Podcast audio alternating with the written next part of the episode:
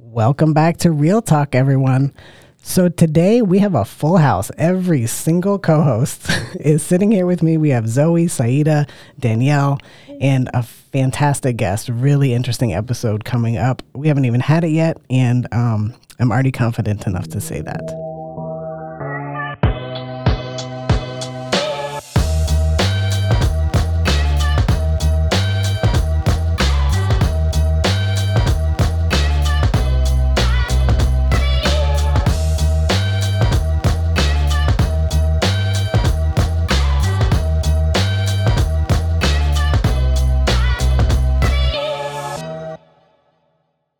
So, today, one of the things we're going to be talking about is reconnecting with culture um, and history, personal history, family history, ancestral history. Um, and that can be a long and tumultuous journey. So, I'm wondering if any of my co hosts can relate. I can relate. So, um, being Haitian American, coming here, my grandfather was the youngest of 12. He came back, he came to America, became a cardiovascular surgeon, and his job was to send back so that everyone else could come here. But in that, you needed to be very palatable. So, proper meant not speaking Creole, which is the language it's speaking Parisian French, be clear, not regular French, Parisian French. Um, and in that, you know, we lost a lot of a lot of the culture, even down to the cooking, the traditions, the holidays, right? Like we don't celebrate a lot of that. It's very much we're very Americanized. So in college, I began, did not complete because it is very very daunting the task of trying to trace that lineage what part of haiti are we from what are we known for what have we accomplished right like my grandfather was pretty trailblazing here, being a surgeon during that time um, and working in some of the major hospitals in New York City, like Columbia.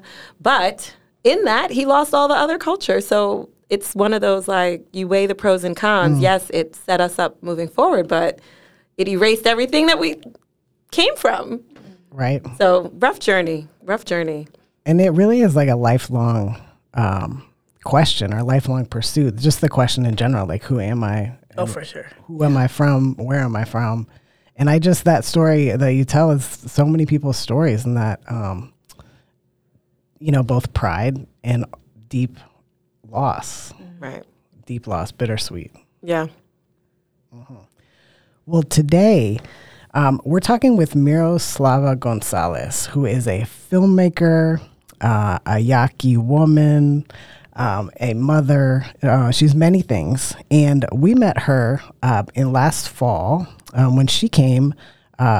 We had a screening on our campus of the Bears on Pine Ridge film documentary. Um, and we brought a couple of the elders who are featured in the film for their life saving work on Indigenous youth with Indigenous youth.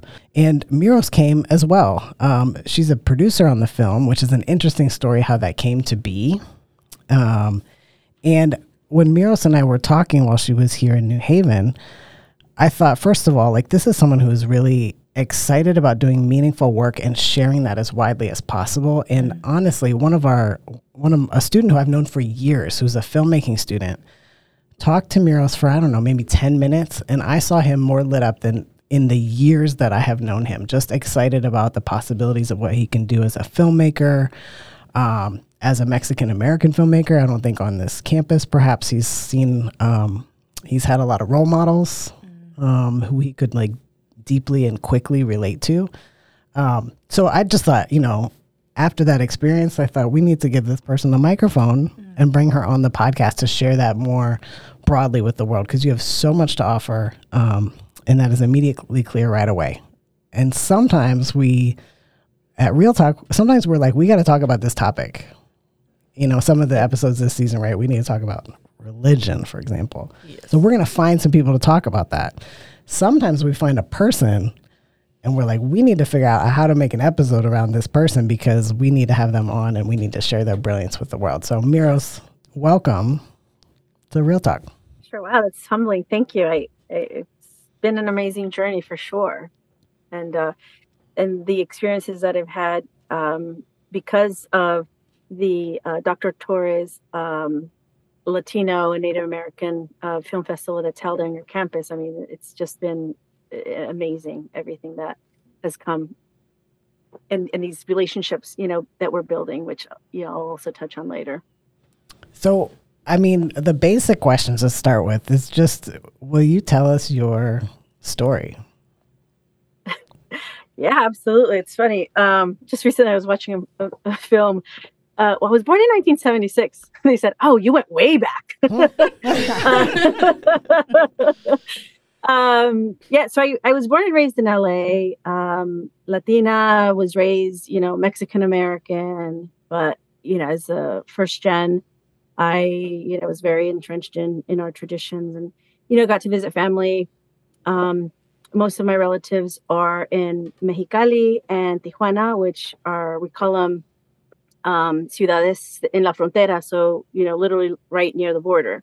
And obviously, LA is not that far from from it either. So you know, it was it was enriching to be able to go and visit family, but still had that feeling of like I'm not from here or from there. Mm. You know, um, you know these labels. Uh, uh, you know, a, a Mexican, um, but born in LA, uh, and, and, you feel you're not Mexican enough. You're not you're not American enough. Um, so yeah, that kind of played into the dynamic of these questions now about my identity, and then you know that got deeper uh, when I moved to New York. So I, I fell in love and moved out here. And, you know, it was I was in my late twenties and culturally, Long Island, Long Island and East Coast are night and day from LA, right? You know, we're, we're talking about you were talking about Mike and um yeah, there's there aren't the population, the Mexican American population is much smaller out here mm-hmm. than it is obviously in LA or Texas um, you know, being called, oh, so you're Spanish. Well, no, I speak Spanish, but I am not Spanish. Right. And that's such an East Coast thing. Interesting. Um, you know, because being defined as what you are based on your nationality mm. isn't necessarily, you know, as as commonplace as it would be, I, I would say out west. Mm. But yeah, I get married and change my name. So now I have a new identity, new name, like literally my name's changed. I'm away from the things that ground me, which is my friends, my family, and and the place where I grew up or, or I called home. So I feel like this has kind of been in the making of like all these questions I've always had, um, but then just recently, obviously, culminating with you know with this journey I've embarked on. Yeah. So like, what what were the specifics? Was there like an event or uh, uh, just like a epiphany or something that made you go, I need to start documenting me going back into my history. Yeah, like what question. did that really come about? Like how did that come about? so I've always had a very inquisitive mind. I mean, you know, some might say I was nosy. I just like to say I'm very good at social research. Um, and when it came to, I'm going to steal that. I mean, stalking, it's social research on social media. Hello, no, I'm just yep. kidding. um, but now, it, and I think maybe again, so I, I've had a very inquisitive mind, and you know, and I would sit around and ask my grandmother and and and aunts, and you know, unfortunately, I wasn't, you know, I, I wasn't forward thinking enough as a 16 17 year old to sit down and talk to my grandmother. But by that age you know by by the time i was that age we weren't really sitting down having conversations. She was already much older. Um, but i've always been, been very curious um, and it started with the Bears on Pine Ridge. I uh, started helping out. We started mobilizing members of our community, and I've always, you know, want I've, I've always had different ties, um, you know, in community advocacy. And in my role now for my for my nine to five, I write grants, and you know, a lot of those grants are for anti-human trafficking. And so um, during COVID, uh, I I wanted to do something. I think we a lot of us felt this like anxiety and just need to do something you know mm-hmm. most of us mm-hmm. stuck at home and you know everyone has their different story of of where the pandemic you know how how they coped and my coping mechanism was uh, sewing i went back i dusted off my sewing hmm. machine i you know i had taken home ec classes home ed classes and so I, I knew basic sewing and i connected with some community mobilizers and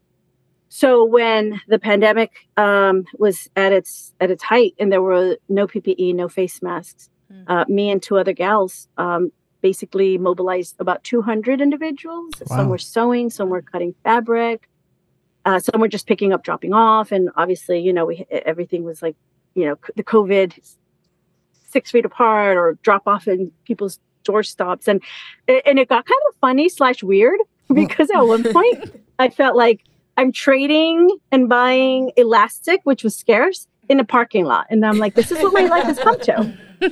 I'm buying black market, no, elastic. And yeah. it wasn't, but you know, just it felt like uh, Illicit. it was a little kind of underground. Mm-hmm. Um, and through through one of these friends who's also working on her documentary, I met um, Noel Bass, who's the producer of The Bears on Pine Ridge. And so, ironically, it was through COVID that I was able to meet this director who just needed help. And he was a mm. first time filmmaker as well. And, mm. you know, I, I've also, not to pat my own back, but again, with the research, very resourceful. I was able to figure things out. Um, I also had a little bit of a business background, you know, working in the private sector. Now I'm in the public sector. So it all kind of culminated to where I was able to come on board and really had zero idea where to start or what to do. But, you know, we were both kind of clueless and I'm very much uh, figure it out uh, as you go, hands on. Um, you know, uh, uh, one of the sayings that I, I, heard from a gentleman who founded an organization called Not Impossible is commit, then figure it out. And that was kind of my MO of, you know what, I want to do good for my community. I want to help this community in Pine Ridge who, you know, has had issues and, and um, state of emergencies due to the mental health crisis and the high uh, number of um, Native American youth suicide on the reservation. And so I wanted to just, again, continue this, you know, reciprocity and just give back. And so as the supply chains, the supply chain caught up with COVID and we weren't sewing as much, I kind of dove into helping um, Noel and I came on as, as a producer and just figured things out as we went along. So listening to you speak and talking about how you kind of fell into this. What would you say the hardest part has been? Like you were able to connect with people, you were able to start kind of mobilizing and getting an idea for where you wanted to go with it. So, what was the hardest part of finding information, being a social researcher? Um, how was it challenging? What was the biggest challenge? Well, and I think there's there's there were a couple of challenges, um, you know, particularly let's say as it pertains to let's say just back up with the masks. Um, this bigger organization that I was a part of, you know, we're we're committed to um, giving uh, face masks to first responders. So when I brought up the idea that, or not the idea, but I brought to light and and we discussed that the hardest hit communities were the uh, Black and Latino communities here on Long Island. Those were the hardest hit. So when I said, hey, I'd love to make masks and not just for nurses and doctors and first responders, but let's give them to members of the community. And so the first pushback was, well, you know, let's let's f- stay focused on our mission of first yeah. responders. And I said, well, we help them by helping reduce the cases by giving masks to the mm-hmm. community. And I sometimes have a hard time saying no. You can ask my partner. Hmm. Um, once you know if I have an idea in mind and I'm like already moving forward. And so it was one of those things where, well, why can't I do it? Um, mm-hmm. So mm-hmm. I think the challenge is sometimes when you get opposition, especially when with allies or like-minded people, then you you know you might question, well, maybe am I off base? But when you believe in something so much, I just kind of went with it and then ended up having my own like 10 different sewists, men, women, uh, tailors, um, everything from people who've never sewn before. And I'm literally on their porch again, height of the pandemic, on their porch outside, sewing, teaching them how to sew so that it was a very basic pattern. Um, so I, I think the challenges have just been not to, not to let your lack of knowledge or ability hold mm. you back not let to let individuals that might not see your vision keep you from moving forward with that vision um, because then as it pertains to film it's not easy or everyone else would do it right um, that's and that's so true and so when you have these challenges so with the filmmaking um you know the imposter syndrome i think we can be our own mm. worst enemies yep. We all know about that. Yep. And so, you know, I knew the business, I knew the background. And again, even, you know, there's the artistic side of things and then there's the, the business side of things. And, you know, for me, answer emails, um, you know, be prompt with responses. And I know some artists think, well, no, that's not a thing in, in with artists. Oh, it's a well, thing. right? If you want money. It should. yeah. So some of those, even just you know, with with good allies and partners, you might have different views of how to implement and and reach your common objective and, and just that path. Um, so I think it's always very important, you know, to, to just com- keep communicating. But yeah, th- those have been some of the biggest biggest challenges. Um, you know, and, and with the filmmaking, number one is obviously funding. Hmm. Everyone's going after the same little teeny tiny pot of grant funding, of lab uh, um, opportunities. Um, so, as a new filmmaker, trying to break into an already very tight knit community, you have to be very, very resourceful. And Mm. and I'm fortunate that, again, I, I didn't listen to naysayers, and then found people that are like minded and willing to share information. And um, one of the best tools, and again, this is just like months and months, and I was probably into it over a year before I found um, Kin Theory. They're uh, under Nia Tero, and they have amazing programs and support for not only Indigenous filmmakers, although that is the focus, um, and it's not just film, but it's all sorts of media. Mm. So you can tell your students, Casey, Mhm. all kinds of digital media. Um, and so the resources are out there, but sometimes it might take you, you know, a while before you even find and make those connections.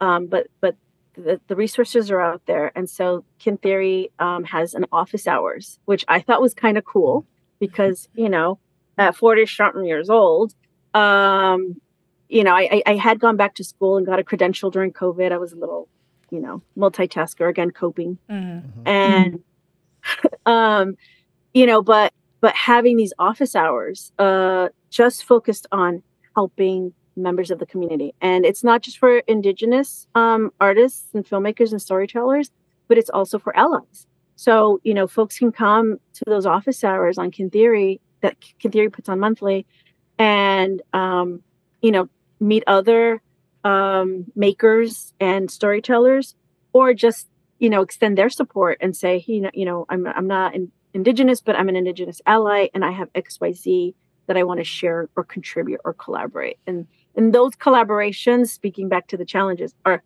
critical.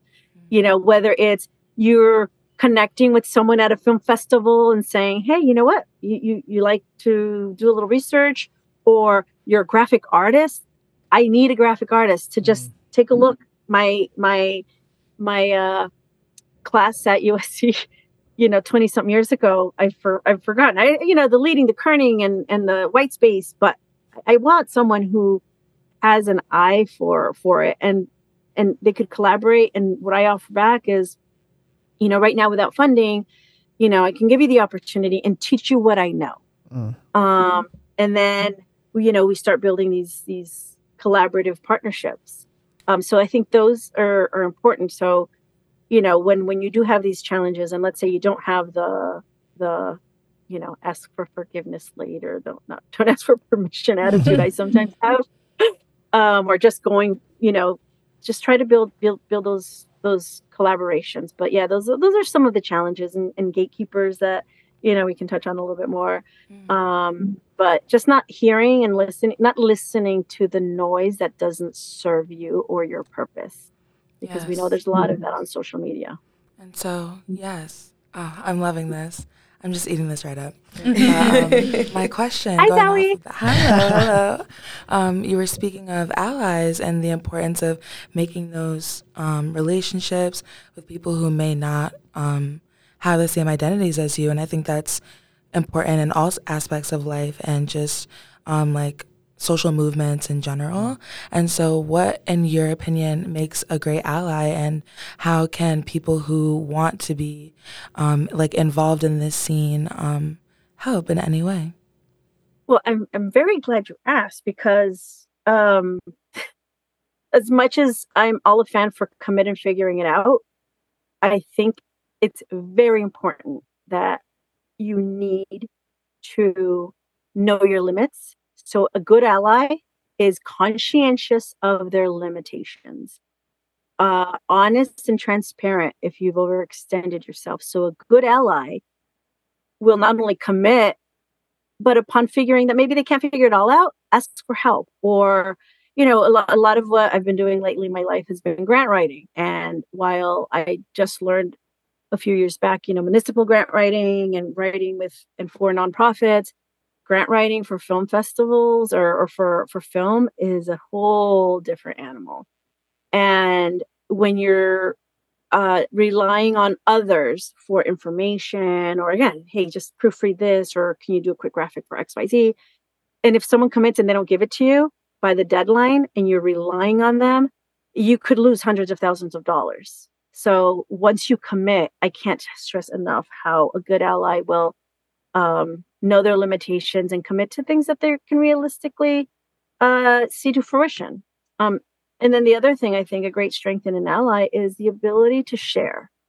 Um, and I learned this from my friends, um, the elders that you were speaking of. Um, uh, Tiny is is the elder, and her daughter, um, Letitia, she is very very has been just so so important on this journey in supporting me and making me feel or validating that i'm not a pretendian. I'm doing everything for all of the right reasons and i know in my heart i was but having that validation and support from her was critical.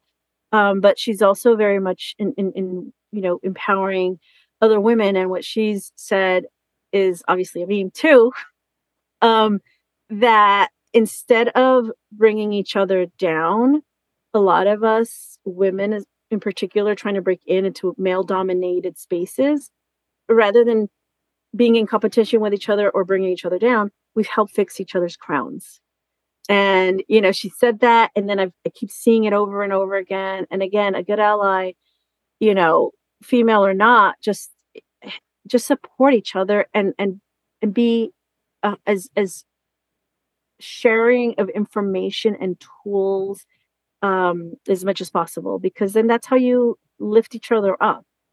So I think that that's what makes a good ally: someone who's willing to share, someone who's willing to learn, someone who's willing to also take critis- take criticism so that you can build, you know, uh, stronger partnerships. But then you know your then your end mission and your end product, whether it's a film or something else, you know, will be better for it because you're learning off of each other and you're strengthening your craft, your practices, and your relationships. Nice. I do want to ask you because you use the term pretendian. Just for the listeners or anybody who may not mm. know what that is, can you just tell us what is a pretendian? Well, Casey actually, is, if you want to, Casey, you, pretendian? Well, so we, okay. Well, let me put it this way um, as you know, uh, Miros and conversations that we've had, um, well, okay. like, how do I talk about this? It's a loaded question. Well, uh, because I have known personally some people who, not pretendians in particular, but people who are claiming identities that they don't they don't actually have. Oh, um, yes, including noted academics. Yep.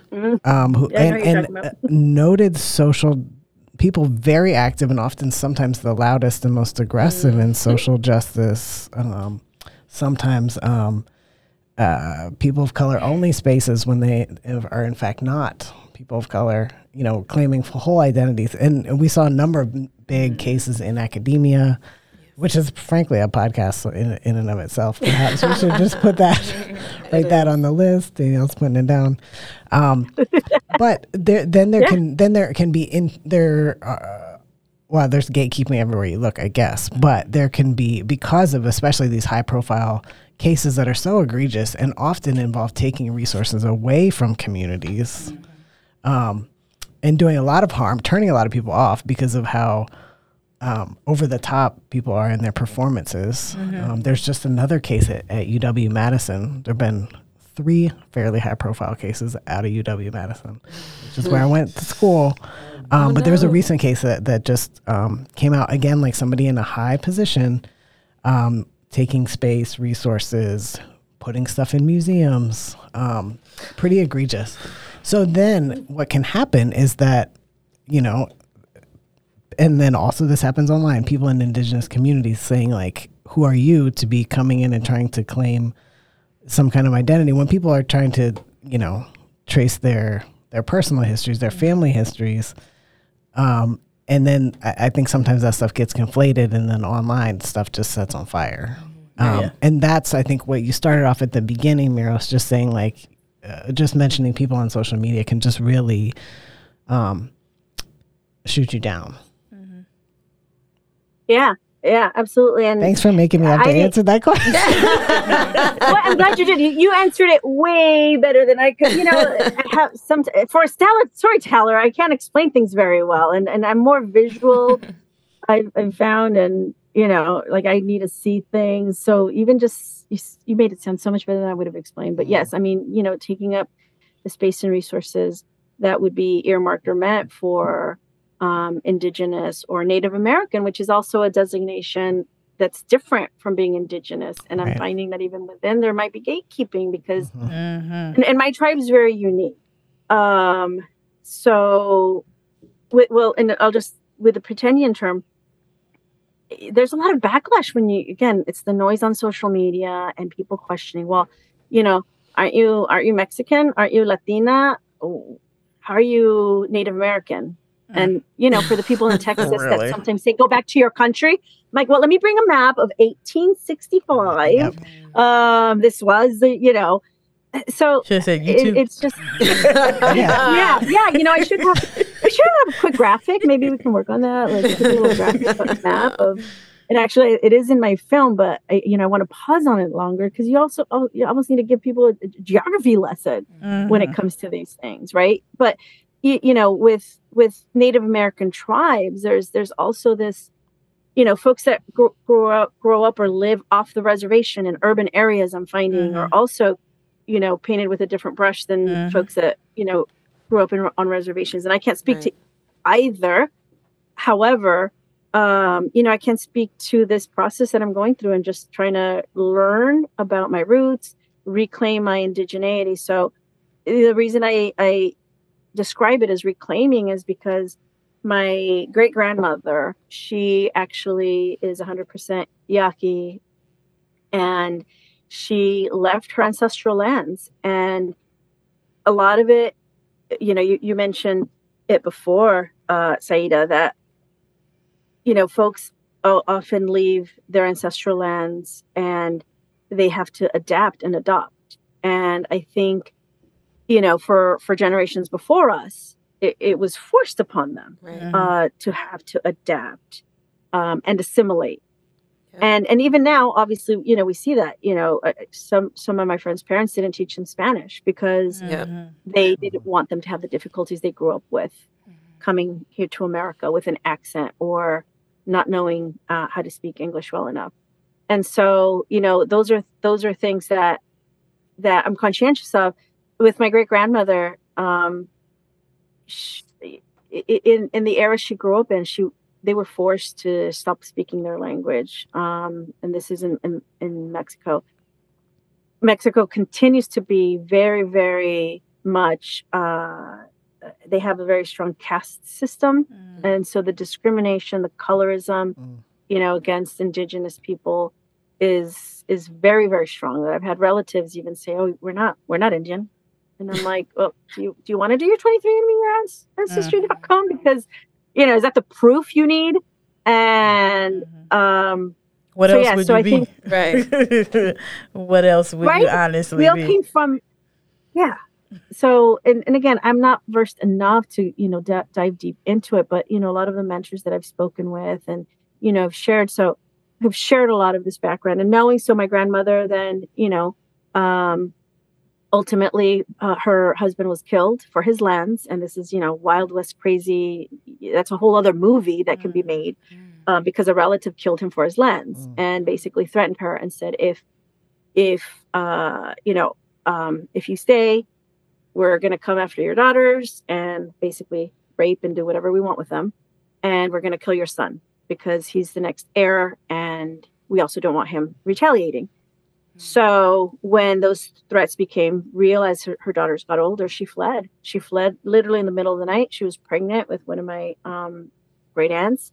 And if it wasn't for her fleeing and you know taking taking her children um, up north from from the Sonoran Desert up to Mexicali, uh, this story wouldn't be what it is today. And the generations that came after her, we wouldn't be here um, because of that bravery. But yeah, she had to hide who she was. She did not share a lot of information.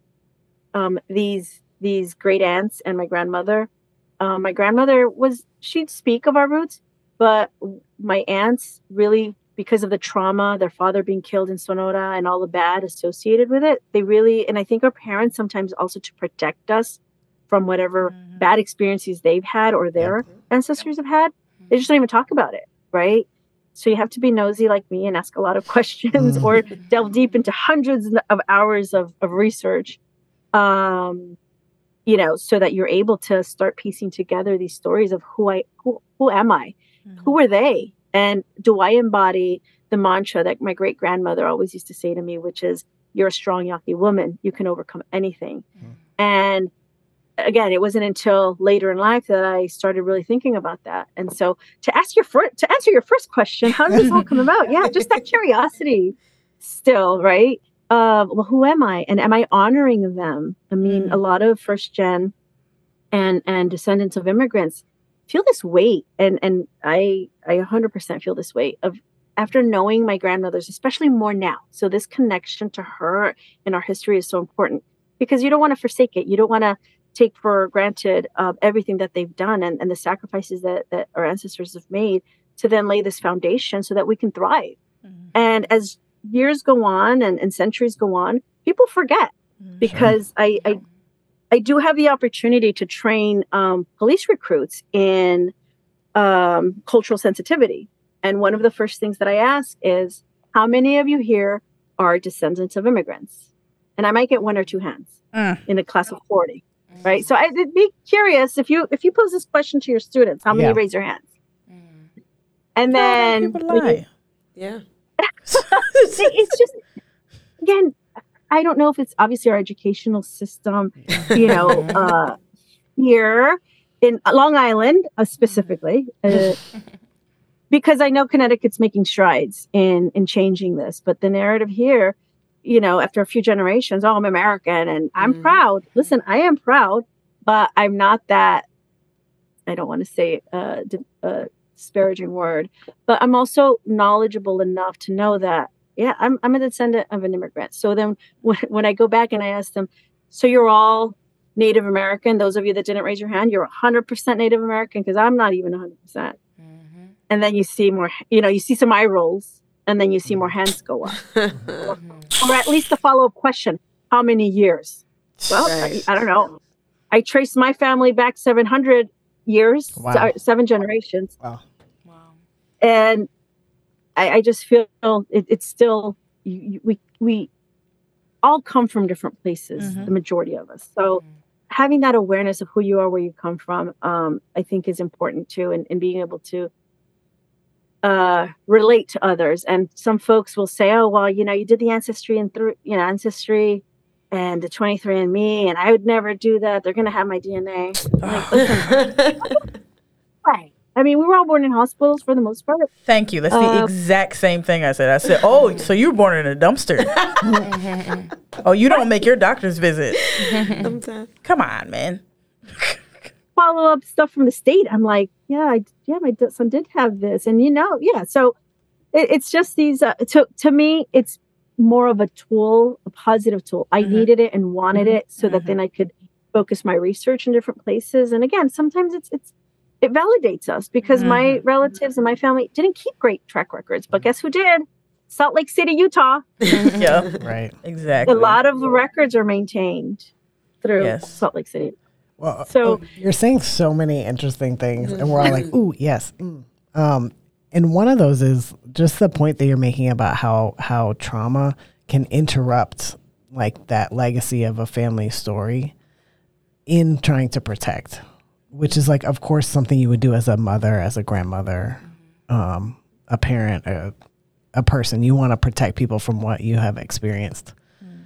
And at the same time, that creates like the dead, dead ends when you're trying to look back and connect pieces of who you are. But then I, I wonder, as somebody who's newly a parent, how much being a mother yourself and thinking about what can I then pass on what kind of ancestor am I going to be, and how can I pass this to my son, and what a gift that is. Um, that putting pieces together that that you have is something not just for for you in this moment, but for it, th- that's a, a, a gift for people who come after you. Yeah, I uh, thank you. Yeah, it, it's it's absolutely one of my biggest motivators of continuing. You know, when when I, I reach dead ends and roadblocks, challenges, um, knowing that you know not only for my son, but in the film you'll see my cousin Priscilla, and because none of and, and her father's my mom's brother, so you know, of, of the eight that my grandmother had. So this is this is the ama- amazing legacy that my great grandmother Machita had. So she was pregnant and had two daughters and and her son. So the the three gals, one went on to have nine children, the other one went on to have eight children. Mm-hmm. And so then you have all these great grandchildren and these generations who who who you mentioned. Um, and my my cousin Priscilla, I, I wanted to leave this the information for my son so that he wouldn't have to do all this legwork you know. By the time you know 10 20 years from now he'll probably be able to find even find out even more but he can couple it with what what what i've been able to to track. Um but my nieces and, and priscilla my cousin she went on um she graduated from ucla and then just is finishing her third year of law school and she became the first latina president of the harvard law review and before her barack obama um, 30 years ago was the first black president of the Harvard Law Review. So when the Univision and Telemundo, and I mean, she was everywhere. Uh, but Jorge Ramos was talking about her. He's like, you know, he mentioned Barack Obama's um, um, presidency there. And he said, well, you know, hopefully she'll follow in his footsteps. And that Mm. really just kind of like blew my mind like, holy cannoli, she's, she's, she will have the ability to impact and influence you know policy as as as hopefully a lawmaker in the future or working for different lawmakers. Um, but for her to be able to to reclaim her indigeneity. Um, you know we were speaking of lack of lack of uh, sometimes documentation or even now they speak to me some of the members of the yaquis of southern california which i became a member of through this journey um, the blood quantum you know a lot of United States uh, Native American reservations um, will not accept you as a member Mm. unless you have a blood quantum. Even if Mhm. it, your DNA shows you are forty percent and the and the measurement is twenty five, unless you're in the original scrolls from the day that Yes. the tribe was recognized. And again, I can't speak to colonialism and how a lot of this has in the Yes. documenting and the labels. But Yes. even within our own communities, people will still use those as markers of whether you're, you know, Native American or indigenous enough. But again, it's a construct of colonialism. Mm-hmm. No, I totally get Um, that. So my mom is a ancestry. I call her an ancestry freak. um, but before that, like like you were saying about it being a gift, I used to clown her and my grandfather for doing it because they were doing it before ancestry. Now you're now you're old enough. You're like, oh, that's Yeah. kind of nice. So now I have an account. but um, they were doing it when it was like grassroots. So they were going to like libraries. I think they visited a Mormon place or something. You know, because Mormons apparently keep the best records. Um, and so they passed that on. And when we had one of our, we used to have family reunions on my on my um, grandfather's side, and they handed it out to everybody the research that they had, and people were just like amazed. And my mom still does it. Um, and so she found out, I think it stemmed from like a coloring book or something from the 80s. We had Native American land, it has our name on it. And it's actually right next to one of my friends from high school. Like randomly, their family had land too. Um, but I guess we left before the scrolls, like right before the scrolls came. Um, and so that has been one of her biggest roadblocks because the tribe that we connect to, she's trying to find records of this one person, her, I think, great great great grandmother or something. Um, and nobody wants to talk about this one person. And I'm like, this is insane. Um, and so this tribe, I guess, has split technically into like the black side and the white side. Um, and so the black side is just like, we don't have it. And then the other side is just like non responsive. Um, and so she she even just showed me something. I think it was like yesterday, or the day before, um, of a message from a cousin that she found, right? And he's like, you know, I talked to some of the tribal elders, and they said, you know, on the hush hush, you know, um, we're related to this one, you know, ancestor, and da da da da, and you know, but it's you know, but it's not really like widely talked about. And my mom was like, see, this is the stuff. This is literally the stuff. She's like, well, do you know my great great grandmother? Because her last name's the same. Would it be their sister? Um, so it's, it's just I can relate to what you're saying because she opened up that door for me. Because then I was like, oh, you, you- at first I was just like, man, stop telling me about these people, you know. Um, but then I was just like, all right, tell me more, you know, like what you talking about. And so she'll sit me down sometimes. She'll be like, look what I just found. I was like, ooh. Um, Yeah. and so it made me want to go on the other side, you know. I, so like you were saying about legacy, I didn't really know my grandmother's story, and I kind of like because she's just she's just one of those old people that like slightly always complains a little bit every time you talk to her. You're just like, all right, grandma. Um, but then I started talking to her a little bit more and finding out like like I didn't know she came here and was a nurse mm-hmm. in a in a in a baby ward. I was like, I 100% just assumed that she came to New York and was working in homes mm-hmm. and cleaning houses mm-hmm. Because that's what they did to Caribbean immigrants, and that's especially what they did to mm-hmm. black people. So mm-hmm. I was like, oh, Still she do. definitely came here and was working house. She was like, no, I was a nurse. And I was like, oh, Okay. okay. I had absolutely You no had to idea. ask. Had to She ask. wasn't going to offer that. You know, and she came here and then got everybody else the visa to come here. So my dad is the youngest of nine, nine See? Mm. and the West and, Indian and, ex- and, and, and extras. Mm. and, and, and extras. Caribbean's got extras. Um, and and so just in that, like I was like, maybe I should go into this story, and I just found, like, just two generations. Like they're nine, but then I was expecting on my father's side to get his dad's side and just be overwhelmed. I didn't know a thing about either one of my grandparents' families. I didn't know we had aunts. I didn't know we had mm. other cousins. I just knew that it was immediate, and those are the people that I knew.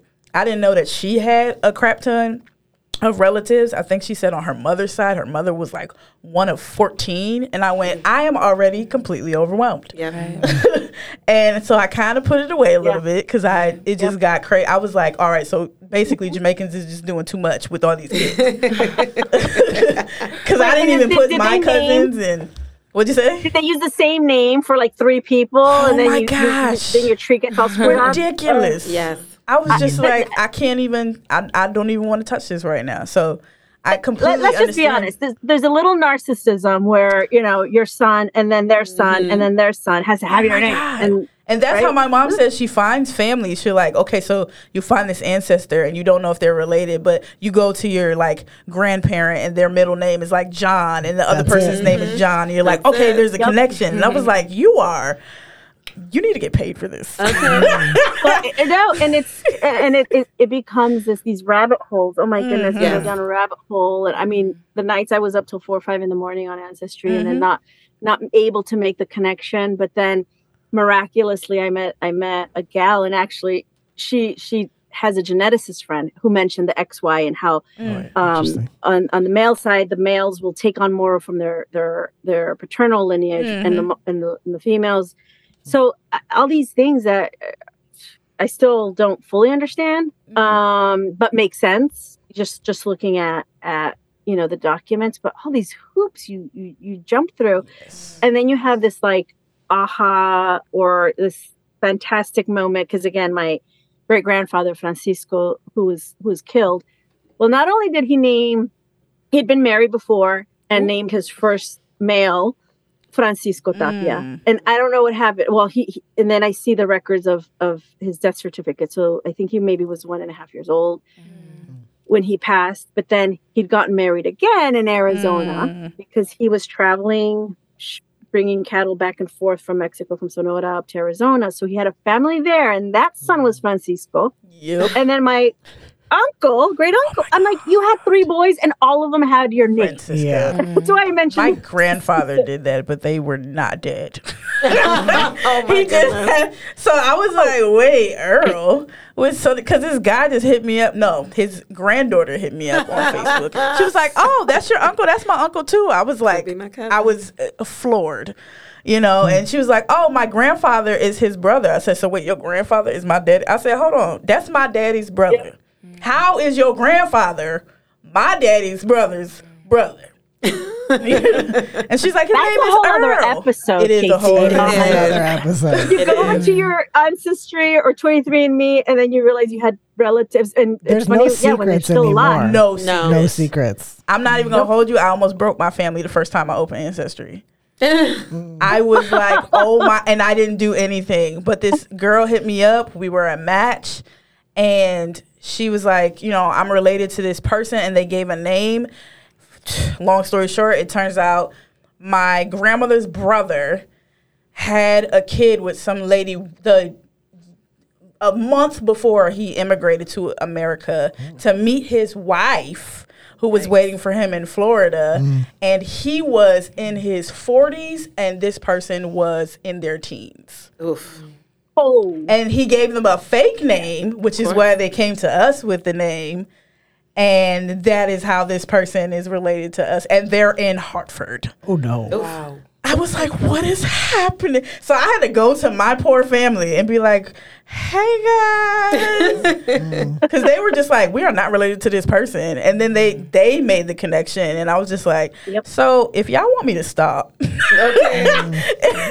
this is like my first go. And I didn't even send a message. I was contacted. So I, mm-hmm. if you would like me to stop, I can stop right now. And I think there's gonna be a lot more stories like that. Oh Of man, my mom was like, "There's cousins that are together." I said, I, I, there's some stories you don't need to tell me." Okay. That's the one. Well, and I think that's kind of the interesting thing, you know, with some of the, the challenges with this too, is these nuances, right? That Mhm. technology brings. I always say it's a blessing and a curse. Yep. Mhm. Uh, social media, we know the curses it can bring, but the blessing, that's how I connected with a lot of my relatives. And, yes, and my relatives, the other Yaquis that are, are on and off the reservation, that are in Sonora. And now that I'm building relationships, it's a blessing to be able to connect with them. Mhm. Um, but yeah, when it comes to the DNA stuff too, uh, this family in Arizona, they didn't know that my Mm. great grandfather had a full fledged family down in, in Mexico. Oh man, And then when I started asking around, again, you're putting these pieces of the puzzle together. And then my mom's like, oh, yeah, I-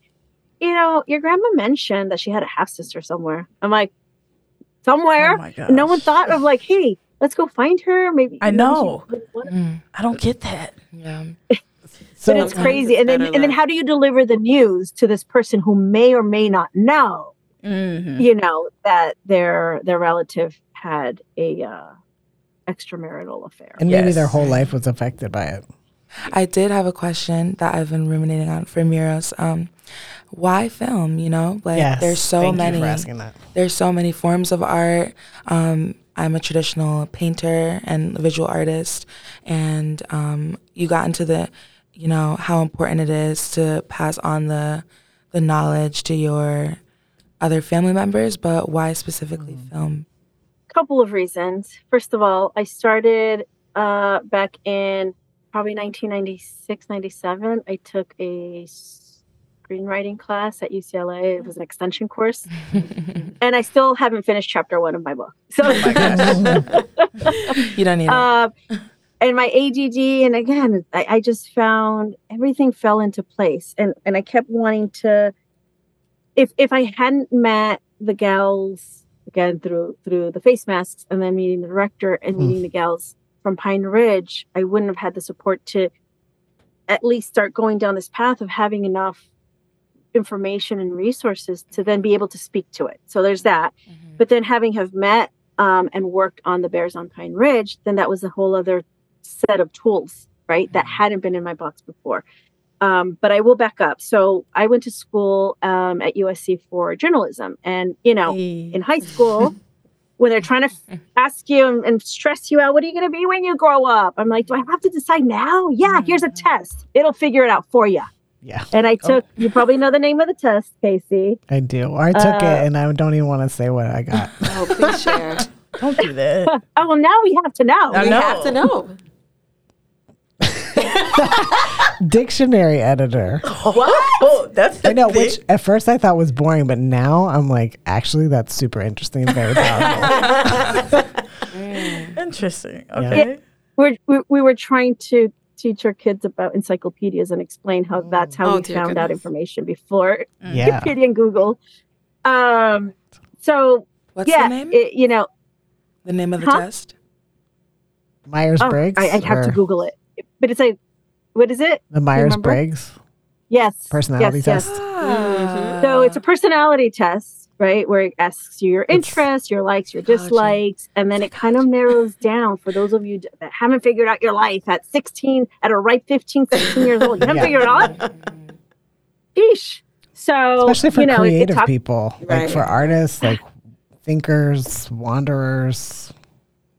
You know. I just joked with my partner. I said to him, I'm like, you know, if I had told my parents in in high school or in college that I wanted to grow up, and I forget what silly task I was doing it, but it wasn't grant related, and it wasn't necessarily working on the film, but something towards the film initiatives, and you know, I'm like, they would have laughed at me if I told them this is what I want to do for a living, right? Mhm. Because again, these social norms and labels and figure figure life out at 16. So this test, um, you know, mentioned public relations. I had no clue. Mm. I knew that. I know you're going to be shocked. I have a little bit of the gift for gab. uh, you know, I love hearing people's stories. I love sharing my my story. But um, you know, I knew neuro neuro neuroscience and uh, doctor wasn't going to be in my in the cards for me because again, I didn't get diagnosed with ADD until I was an adult. But I knew that you know, math for me, math wasn't my strong point, and no one ever kind of geared me towards the arts or or explore these other things, right? So I thought, all right, well, of all these options, and I think, you know, um, like nursing would have been one of them, but uh, Me too. neuroscience I was really into. Trying to figure out how the brain is wi- wired and why I do the things I do. Again, preemptively, probably trying to figure out my ADD. Uh, but yeah, uh, it's particularly the how it's wired. I'd watched a documentary um, on PBS, and so that kind of piqued my interest, right? Which is why funding for the arts is critical because these shows like PBS can inspire Yes. young children. Um, but anyway, it said public relations. I looked into it, and I'm like, okay, kind of, you know, being a spokesperson and and and uh, helping different entities, nonprofits or for profits. So that's the that's the route I chose. And at USC, because I again I lived in LA at the time. At USC and UCLA, at UCLA it was more geared towards business communications, and it was broad, but business. Or USC was under journalism. Like it was weird. Same same same major, but two totally different paths, Mm-hmm. right? Which again, going back to if you haven't figured it out, don't freak out. Right. Um, so at USC, uh, we had to take news writing. We had to take the history of uh, journalism, yellow Yep. journalism. We learned, you know, we Upton Sinclair. We read The Jungle, and so it, it opened up my eyes to this other world that I wasn't necessarily thinking of going into. Right back in 1994, me had no idea that this would lead towards, you know, the, the directing uh, classes that I had to take. The uh, desktop publishing and design is now Mhm. helping me create these movie posters, and I might need help from your students, Casey. But Yeah, there's a lot. there's a lot. like all these tools that you kind of pick up along the way Mm-hmm. that are amazing. And even if you think, well, you- you're getting sidetracked, if it's a passion and if something you enjoy, or, or, or even these crazy course requirements, um, Yeah. you know what? They're tools in your in, in your toolbox. And so, having have gone through through USC's um, mass communications, I forget they keep changing the, the name, but it, it was journalism and communications at the time. Um, going through the program, it gave me tools that I'm using now. I'm rusty 20 years later, but I have those tools from having have you know taken taken those those journalism classes. Um, and then I already blanked out on the first part of the question. Why film? Oh yeah, I mean, okay, Yeah. so a lot of people look into their their family history, but not a lot of people are documentary filmmakers and share that story. And I'm Yeah. also hoping. See, I shouldn't be giving you this four part question, but can can we share the Hold on, let me link? down. Can we share the link to your um, to your short film, Strong Yaqui Women, in the show notes for listeners to watch. Well, I'm glad you asked because um, your university and Dr. Torre, my friend and mentor, is Oh. having the uh, Latino Native American Film Festival Yeah. Nice. in just a few weeks. In well, April. I think it might be in Well, April. actually, a few weeks from when this comes out, sure. a, a few weeks. Yeah, Yeah, so where people can I, tune I'd in love to share it before I or love after. Dr. Corey. But that's, That's an opportunity. Good. That's an opportunity to also maybe drive some traffic towards his initiatives with the film festival. Um, but yes, I'd be happy to share it, even if not, um, because I, you know, again, a big part of this awareness is to to encourage other individuals that might see it and feel like they'll get labeled a pretendian. You know, don't don't restrict what you want to do and the path you want to follow because of these again labels that you know people might impose impose upon you. But yeah, why film documentary filmmaking? Well, um, obviously the book wasn't going to happen not anytime soon unless I get someone to help me write it. Um, and I can tell the story, but again, me going back to being also very visual, um, and having have have helped with the Bears on Pine Ridge gave me, and again, the tools which anyone can get. So let me let, let's touch on that right now. But anyone can get these tools with the World Wide Web and access to to mentors. Mhm. Um, but I feel it gave me the confidence to move forward because now I felt like, well, uh, there's a little validity and and and um, affirmation that maybe, yeah, maybe I can make films because I just made one. I mean, like literally, that was, and I'm still not able to wrap my head around it. Um, but using all of these tools. So when Noel, when I came on board, and you know, we talk about you know whether or not we answer an email right away or not. um, but we, you know, I kind of helped him with the film festival strategy. No idea, but there's master classes, uh, Sundance, and all of these nonprofits that will give free classes. Mhm. So I, I read up on a few, and then I kind of, and, and even now I'm kind of seeing the responses I'm getting and seeing that this is this the the, the project is uh, a lot of folks more within like the Latino and Indigenous, but Latino, um, I guess, uh, side of things. Um, those are the film festivals that this is seem to be appealing to, Mm. because if I look at if I submit and I have submitted to more of Indigenous Native American, I think they can't relate to the Latino border town desert rat, you know, upbringing that I had. And so even again, that's that's a whole part of the dynamic. But yes, um, you know, film I found that there were a lot of tools and resources which you're gonna need, you would need in any industry, but it is particularly one that is so tight tight knit. Um, we talked about collaborations. I heard uh, you know, I went to a few I'm lucky to be close close enough to New York City, but far enough, but close enough where I can go. Same. never too far, never too close. No dig, no dig, but you know, I'm not that much of a city gal. I love going in, I love visiting, I love the arts, I love culture, but I'm also very happy and you know, uh, out, out here. Um, but I, I've gone to some uh, Doc NYC, um, you know, classes.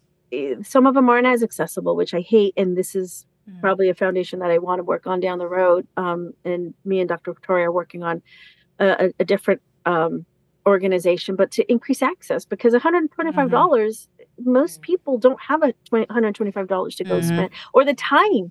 I mean, they do it in the like from 11 to 2. I'm like, you couldn't do it in the evening or in the Yeah. morning so I don't miss a whole day of work Mm. Yeah. but but the tools are out there uh, so you have film festivals and a lot of them are virtual and online so we can't even use the excuse now that well i don't live near la and those are conversations that have been had lately i don't live near la or, or new york you don't have to anymore you know Mhm. people are editing virtually Mm-hmm. um, but yeah, I, fortunately, because of my experience um, with the Bears, it led me to this amazing, in on this amazing path as a filmmaker, which I still feel funny saying, and I just got goosebumps Mm. because I was just trying to make it happen. I had a dream. I had uh, the idea that you know what, I could better tell a story. The documentary you know i love watching them i and i watch all my movies with you know with the subtitles so i don't miss you know the words that are being said and and documentaries always spoke out to me Mhm. and, and again you know i met someone at a roller rink roller skating rink. And I'm like, oh my God, I want to do a short profile on him. and, you know, he's just this guy that's been roller skating, you know, since the 70s. And, Nice. and no one would care. But I loved his story. And he wakes up at five in the morning or four because he drives a Budweiser truck. I'm like, oh my goodness. Yeah. You know, there's I'm like, so you roller skate in the day and into the night, and then you know, then you, you and then you deliver, you know. Um, so it again, just finding this again, curious, nosy, whatever you want to call it, inquisitive nature, and coupling it with film just was my medium. Um, I'm not, I'm not great with uh, actual painting or sketching stick figures all day long. I got it. but, but no, I'm not. eh, But you know, just accepting this is my medium. Um, and and the interesting thing, I've always been in the private sector, and you know, worked with now more with numbers than ever before. But even in communication and writing, again, all of those skills when you need to write a grant or you want to tell a story, and you know, um, so having having that that ability is key but yeah just committing and, and going for it and and and, and with film it's it's possible um you know like i've said before you don't have to have it all figured out because you don't know that the path you're on isn't going to be part of uh the path you're meant to be on that maybe you don't know that that's where you're meant to be in the future if that makes sense Yeah. I mean, it really is striking me, especially in this like late pandemic moment. Um, all the time that I spend with students, and frankly, people who are not students, like what I'm hearing is just like your, um, I don't know, passion for life and for people and for stories and excitement about making connections, um, and just this like sort of powerful force. And I, I, a lot of people right now are struggling with um, inertia and yeah, everything's available online, but in a way that feels lonely to people. And I think as you were talking, I was like, okay, so one thing we can do as as educators, but also just as community members or just people who are involved in different types of or could create organizations, like how can we keep um, relationships and people central while all that stuff is accessible online and not just have people like alone in their space watching something but then not feeling like they can take that anywhere or move anywhere. But yeah i feel you know i told the team when we were setting up this podcast i said i don't know. There's something about miros like i physically feel better after i talk to her. So, i don't know if y'all feel that and then i look at the time and i'm like oh man we are running over. Oh. final thoughts from the team. We could keep going all night but um, for for listeners and for your sake we won't do that. Um, oh. any final thoughts from this full table of co-hosts or I always heroes over on Long Island? across across the sound. Um, you know, I, I just think, you know, well, one of the things, just to answer your your question, what I've found is, you're right. In in this post COVID, uh, not post, but as we still navigate, right? Um, a lot of people were so eager to go back and, and be together in person. So I think making the effort um, to get out there, and especially again if you're Mhm. starting out, you know, with without a community, and and I still, you know, I'm building my community slowly but surely, but the patience it, it requires um, is is crazy uh, for someone with ADD like me. You know, to just be be patient, like me being patient, and uh, that's not my strong suit. Um, but again, knowing your limitations. Um, but there's been a lot of in person, in person gatherings, and even these funky virtual, like, it, you know, I'm sure we'll see in the future the the result in, in the pandemic and how virtual everything was. Then it wasn't, but then there's like this hybrid, right? So there's these funky virtual gatherings where you have like a little avatar and you can actually walk up to the person and then it pops up like this Zoom screen and then you're talking to them. So it, it, it's virtual, but yeah, I, and I don't even know what software they they they use, um, but it feels more engaging than just uh, uh, you know you're part of a webinar listening to someone speak. Right. Um, Right. So there are these virtual gatherings. So those those have come in really handy to still have that connection. But you know, a lot of these in-person events, the film festivals, I can't tell you how amazing a lot of these film festivals a- a- and everyone everyone from day one has told me just if you want to if you want to um, make documentaries watch as many as you can you know Mhm. find out your likes your dislikes how you might do things different you know some people will argue that you have to go to film school and i will argue that if you're resourceful and passionate and committed enough it may not be the perfect beautiful cinematic you know um, emmy or uh, you know award winning film but if you can accomplish your goal of getting out your messaging in my case you know increasing access to the information that i've gained um you know if if you're committed you can you can do it. And and and you know old school documentary filmmaking was you did everything. Obviously you produced but you, you wrote your narrative you edited so that's my one weakness. And i keep thinking about all right I, I have to learn how to edit. And my partner says well then when will you sleep? And so you know i'm human. And again have to realize my limitations. So i, I found um, a, a great director of photography who's also a great editor. Um, and again these these collaborations and and aligning and and becoming allies with like-minded people um, you know staying true to who you are and moving forward and and knowing your limitations i think those those are going to be the key takeaways you know of commit and then figure it out but then also know your limitations and be transparent about it with your allies because you don't want to burn bridges in this small industry Beautiful advice. Yeah. Thank you. Thank you, Miros. I mean, I knew that we wouldn't be able to sort of capture this whole conversation under one thing because it is so many things. But it is, you know, thank you for sharing your your story, your journey, um, for bringing up a lot of stuff um, on our side of the table over here too. So, um, yeah, we just appreciate you and look forward to talking to you years from now when your production company is out there putting who knows what out into the world. Thank All you. I thanks, appreciate that. And, you and, and you know what? Can I just say one more thing? Um, you know, Danielle, we were speaking about uh, your your roots and looking into them and second guessing do you move forward with it or not sometimes Mhm. when it gets muddied um, but i think it's important that whatever you do learn or gain um, that you share it because i think in spite of how much information there is on online and social media you sharing your story who you are where you come from i think that's one of the best um, ways that you know we can help each other not only connect with each other uh, but then also you know set set these the foundation for future future generations. Because if we do what our ancestors did our parents our grandparents and just you know it, and it was a different different um just different upbringings i guess you could say and different cultural nuances where the elders